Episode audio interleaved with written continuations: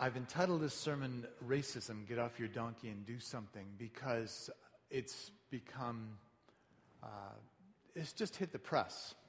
The stuff about Winnipeg and some of the challenges we're facing as a community.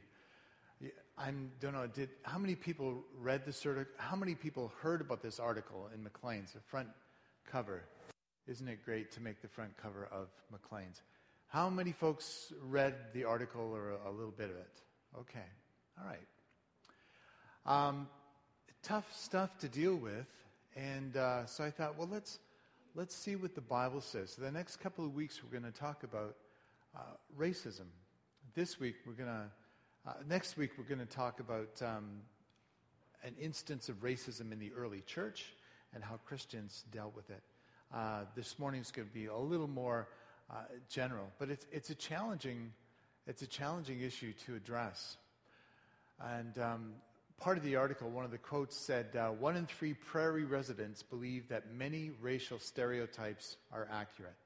Now, I'm not here to critique the article. My view is that there's racism everywhere. That doesn't justify what happens here. It's an ugly problem. What bothers me in particular is when I come across racism in the church, because it doesn't belong there. But the church is full of human beings like me, and it's something we need to address together and just have an honest conversation about.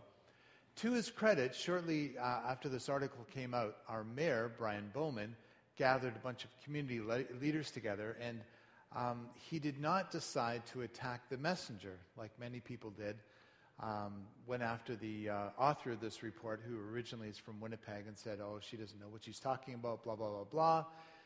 But what I appreciated about his leadership is that he tried to do something about it right away and consult with other people and bring people together. And Mayor Bowman was at a gathering, a pastor's gathering, last week. I heard him on Tuesday address all these pastors and leaders of nonprofits and things like that. One of the things he said is that he did not want to go negative and attack the messenger. He wanted to have some kind of a positive, constructive response. And he also made this statement, which stayed with me. I wrote it down. His dream for Winnipeg is that anything is possible for anyone in Winnipeg. Anything is possible for anyone in Winnipeg. That's a pretty lofty goal to aspire to, but I like that. That's something we can get behind. Now, I've not come here to do a pep talk for Brian Bowman, but as our mayor, we do need to pray for him, and that's why we put on our church sign. He just finished his first 100 days. We need to pray for him. That doesn't mean we endorse everything he does or says or whatever, but we're supposed to pray for people in authority over us. And to his credit, he wanted to deal with this issue head on. But how do we deal with racism in the church? As I was saying, I've encountered racism both inside and outside the church, and anywhere you find it, it's quite ugly. So I thought it would be helpful to look at the story that was read today that Jesus was telling. And we need to look at it, of course, in context. When you look at a passage in the Bible, you always have to see, okay, who is the audience? Who's it written for? Who's listening? What was going on? Get the background. It gives us the bigger picture. So here's what happened. One day, Jesus is talking to a group of religious leaders, and he's always on the hot seat, right? Jesus is always stirring the pot, whether intentionally or not. And everything seems to hit the fan when he's in town. He would give such interesting press conferences, I think. And he was never bland or boring. I don't know what happens in church, why we make Jesus tepid and lame, and Jesus is not some pussycat that sits on the lap of some limp priest and just behaves. Jesus is the Lion of Judah, he speaks truth and life to people, and he brings all kinds of stuff going on, but he's never boring. So anyway, in this particular gathering, all these experts, these religious law experts, are testing him. I think they wanted to have a little fun with this street preacher who, from the little hick town of Nazareth, obviously untrained, uneducated. I mean, he was a carpenter of all things. What would he know about the Jewish law? And so they wanted to poke him and prod him and maybe let the air out of his balloon a little bit. And so the conversation starts. The expert stood up to test Jesus. Teacher, what must I do to inherit eternal life? And this was a classic question for debate that happened all the time. People trying to figure out, how do we get to heaven? How do we have a relationship with the Creator? And trying to outdo each other. And Jesus, of course, turns it back on them and says, well, you know, how do you read the law? What do you think it says? And the man quotes a passage from Deuteronomy and then another passage from Leviticus. How many people have had their quiet time in Leviticus this week? Come on. There's good stuff there, apparently, because that's where it says, love your neighbor with all your heart. So, and the man says, you've got to love your God with everything you've got, your heart, your soul, your strength, and your mind. Isn't that encouraging for those of you who are studying in school? Love God with your mind. Wow. Okay. That's another sermon, but I'm going to avoid that temptation right now. And love your neighbor as yourself. Bingo, Jesus says. Keep it up and you'll live. Good on you, mate. Same. Good work. Now, I think the lawyer was a little bit ticked off at this point because Jesus kept asking him questions, answering questions with questions, and he was kind of overstating the obvious, and I think he was getting a little bit hot under the collar. And being the self-righteous type, the lawyer wanted to prove something to the audience and prove something to this young buck who needed to be taken down a couple of pegs. Well, then, who is my neighbor? You know, let's get things, let's nail things down precisely. Exactly. Like, do I have to show neighborliness to people who are not like me? Being a good Jew, this man wasn't thinking outside the household of faith. He wasn't thinking of anybody who is non-Jewish at all. He just said, what exactly, who is my neighbor? Technically, I could almost see him with the tape measure. He's like, okay, maybe like a 100-meter diameter of my home, that's my neighbor, and so the person on the other side of town is not my neighbor. Like, he wanted to be that anal about the details because his heart really wasn't in the conversation. He was just trying to test Jesus. The best way to respond to somebody like this is to tell them a story, which of course Jesus did, right? And he tells a story of what happened. And I've been asking a few friends, well, let me tell you a little bit of a story. Of course, it was a Jewish man traveling from Jerusalem down to Jericho. And from the studies that I've done, it's a very dangerous road. In only a few miles, the elevation drops about 1,000 feet from Jerusalem down to Jericho. And it's a very long and winding road. And it's very, people are very susceptible to being ambushed and mugged by robbers and thieves. And in fact, people back then called it the Bloody Way. Isn't that great? There was a documentary on this week that was talking about a highway in northern BC that they called the Highway of Tears because so many Aboriginal women had been abducted while they've been hitchhiking. So it was a very dangerous piece of road. You didn't want to be out there alone, okay? It was a very sketchy place to travel. And of course, while this man was going down, he was attacked. He was mugged and beaten and left for dead on the side of the road. Does that sound familiar? Something that might happen in our town? And the first person that comes along is a priest, which is good news, right? And what does the priest do? Walks on the other side of the road. Oh, well. But good news, a Levite's coming next, like a leader in the temple worship, you know. And what does the Levite do? walks on the other side of the road and walks by. And who comes and helps the victim? Who comes and helps the robbery victim in this story? A Samaritan. Now, let's put it into cultural context here. We think of Good Samaritan. It's become an expression. This story, we put the words good and Samaritan together. A Good Samaritan is anybody who helps, stops, and helps someone in need, right? And all kinds of stories about Good Samaritans abound, and there are Good Samaritan laws that pop up, you know, to protect you. If you go and help someone, you're not sued for trying to help them, and all kinds of discussion. So a Good Samaritan is generally a good connotation. But to the original audience in this story, this would have been absolutely scandalous. And here's why. Samaritans and Jews hated each other. You think racism was a problem in Winnipeg, and it is. They hated each other's guts. They just totally just could not stand each other. It was the worst possible person, the least likely person to come along and help a wounded Jewish person on the side of the road would be a Samaritan, and vice versa. They'd be more likely to walk by and say, "Bah!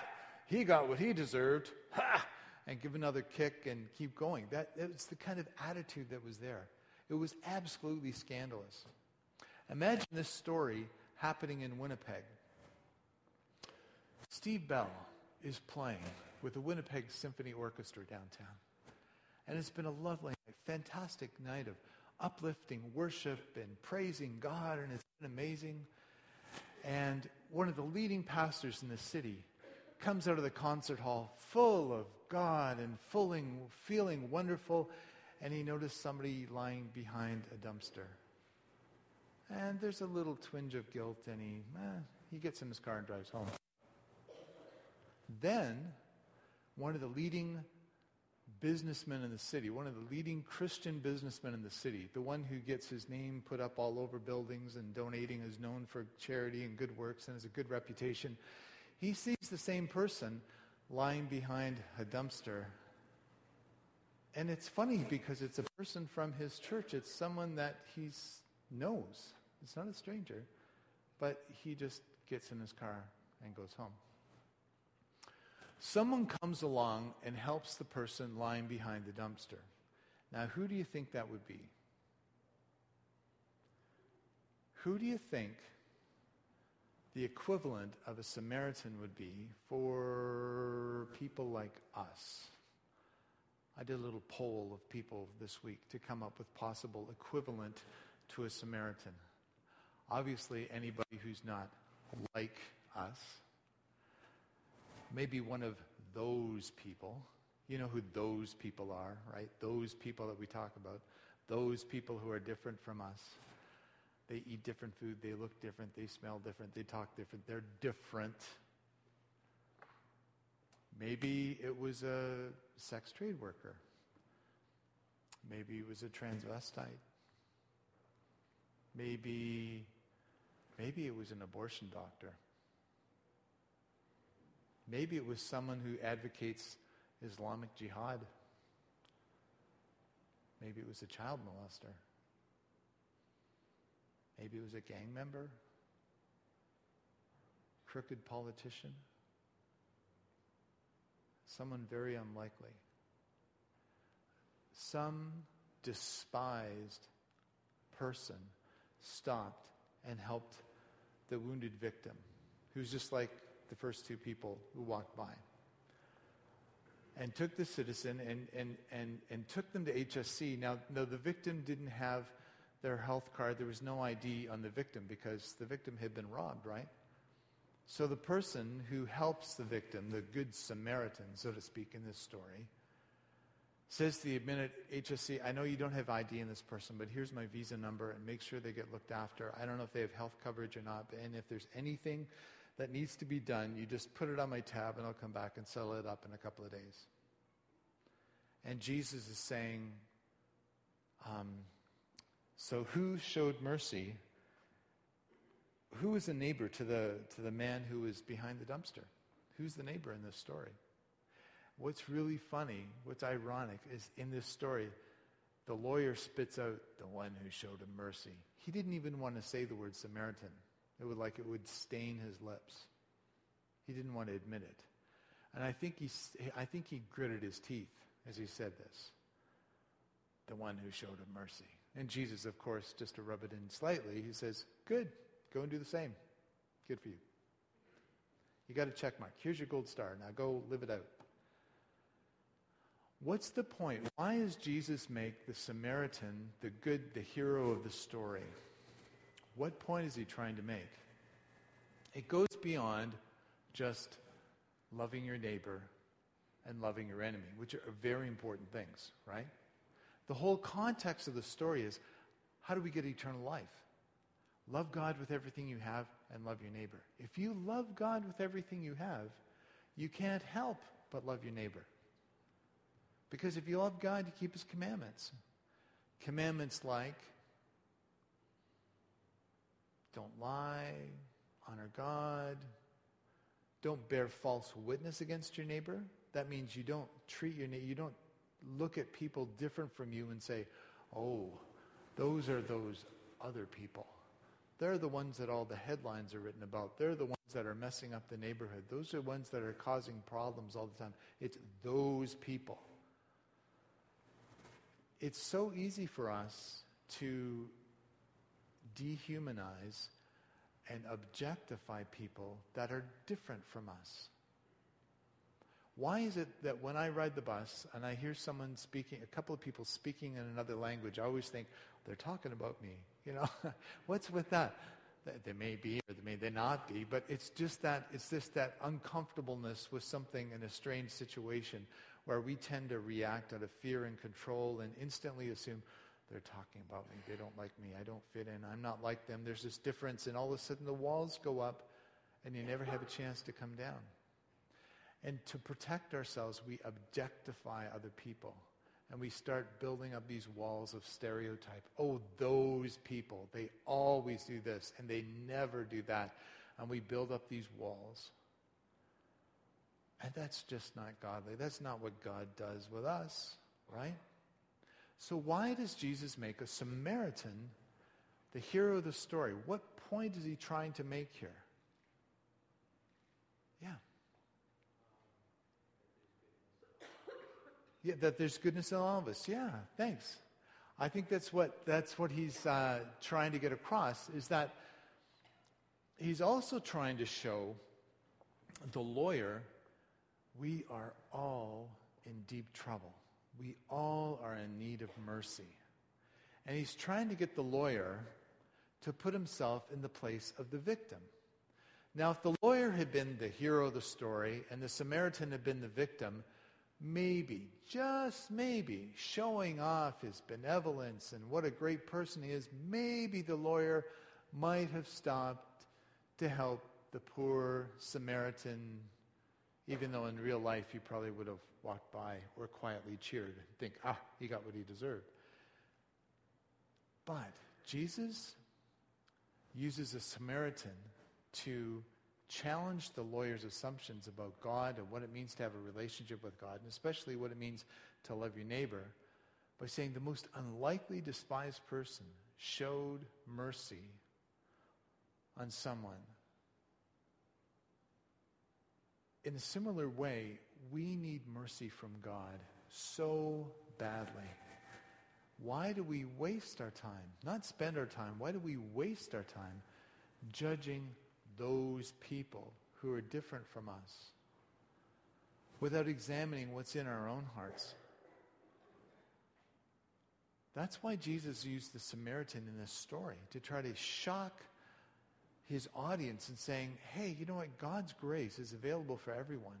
And God's grace can often flow through the most unlikeliest of sources.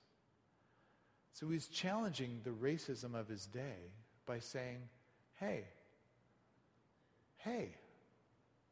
we are all in deep need of mercy. God offers that mercy. We need to humble ourselves and be ready to accept it from him. And if we live a life that's based on receiving God's mercy, there's no way we can exclude anyone else or set up barriers against anyone else in our lives. We can't. It's just wrong. It's downright ugly. I hope you know me well enough that it's not my intention to create a huge layer of guilt over us all, because that's not going to be helpful. Conviction, that's God prompting us to change our attitudes towards other people. But just feeling guilty all day isn't going to do anything. So how do we move forward from here? I want us to think about this story just a little bit more.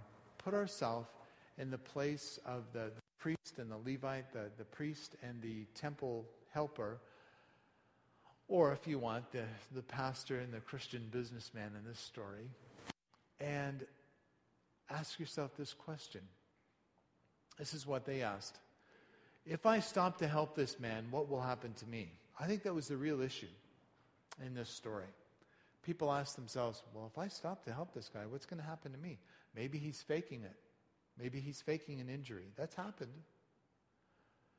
And maybe his friends are going to jump out of the bushes and get me. Or I just don't want to get involved. I just don't have time. Whatever. What will happen to me? Okay? It's a legitimate question, but it really challenges, do I love God or not? Do I love my neighbor or not? When I respond that way, what will happen to me? Now, the Good Samaritan, when he stopped, he asked himself, if I do not stop to help this man, what will happen to him? If I do not stop to help this man, what will happen to him? See the difference? The Samaritan in this story was the person who didn't just love God, but also loved his neighbor. And you can't have one without the other. Sorry, it just doesn't work. You can't love God without loving your neighbor. It just flows out of a relationship with a Father.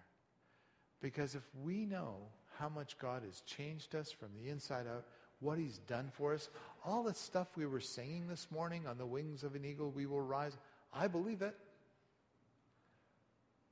So it's time for us to live it out in our actions, in our attitudes towards other people, especially those other people that are different from us. And maybe, whatever category you place your other people in, maybe today is an opportunity for you to start to get to know some of those other people. Practice the 3-minute rule after church, or the 30-minute rule over lunch, and just get to know people. Get to know them by name, not just by their appearance. This is how God changes Winnipeg. It's one individual at a time. You can't legislate. You can put laws in place to try to prevent bullying and racism and all this ugly stuff, but ultimately you cannot legislate change in the human heart. You can't. Laws are in place to protect society, but they can't change people from the inside out. But as we learn how to love God with everything we've got, then we automatically love our neighbor. It flows from that. And God changes our attitudes. We stop seeing people as those people. And God reveals to us they're individuals just like us. We are all in need of mercy, just like the robbery victim in the story of the Good Samaritan. And God may supply help from an unlikely source that's going to challenge our misconceptions and preconceptions about other people. And that's a good thing. That's another way of God showing his mercy to us. Next week, we're going to talk about how the church solved a challenging racial problem right at its heart. Early on, it had to deal with some serious stuff. And we're going to see how God led them to a positive solution. Let's stop and pray right now. Father, we confess that we often objectify other people. We can have racial attitudes, negative attitudes, and stereotypes we believe. Maybe we've grown up with them. Maybe we've absorbed them through the media or through our peers. Father, I pray that you would Forgive us and free us from a judgmental spirit. Help us not to see those people as of less value. Help us to embrace people that are different from ourselves, not out of political correctness, but out of the love of Christ. Thank you, Jesus, that you love all cultures, all ethnic groups, and that your family is not monocultural, but you've got such a variety of people in your family. Lord, I pray that Elam Chapel would be a place that would be racism-free, and that our attitudes would be positive and constructive, and that you would indeed bless Winnipeg so that it could be a place where anybody can achieve anything with your strength. We pray these things confidently in the name of our Lord Jesus Christ. Amen.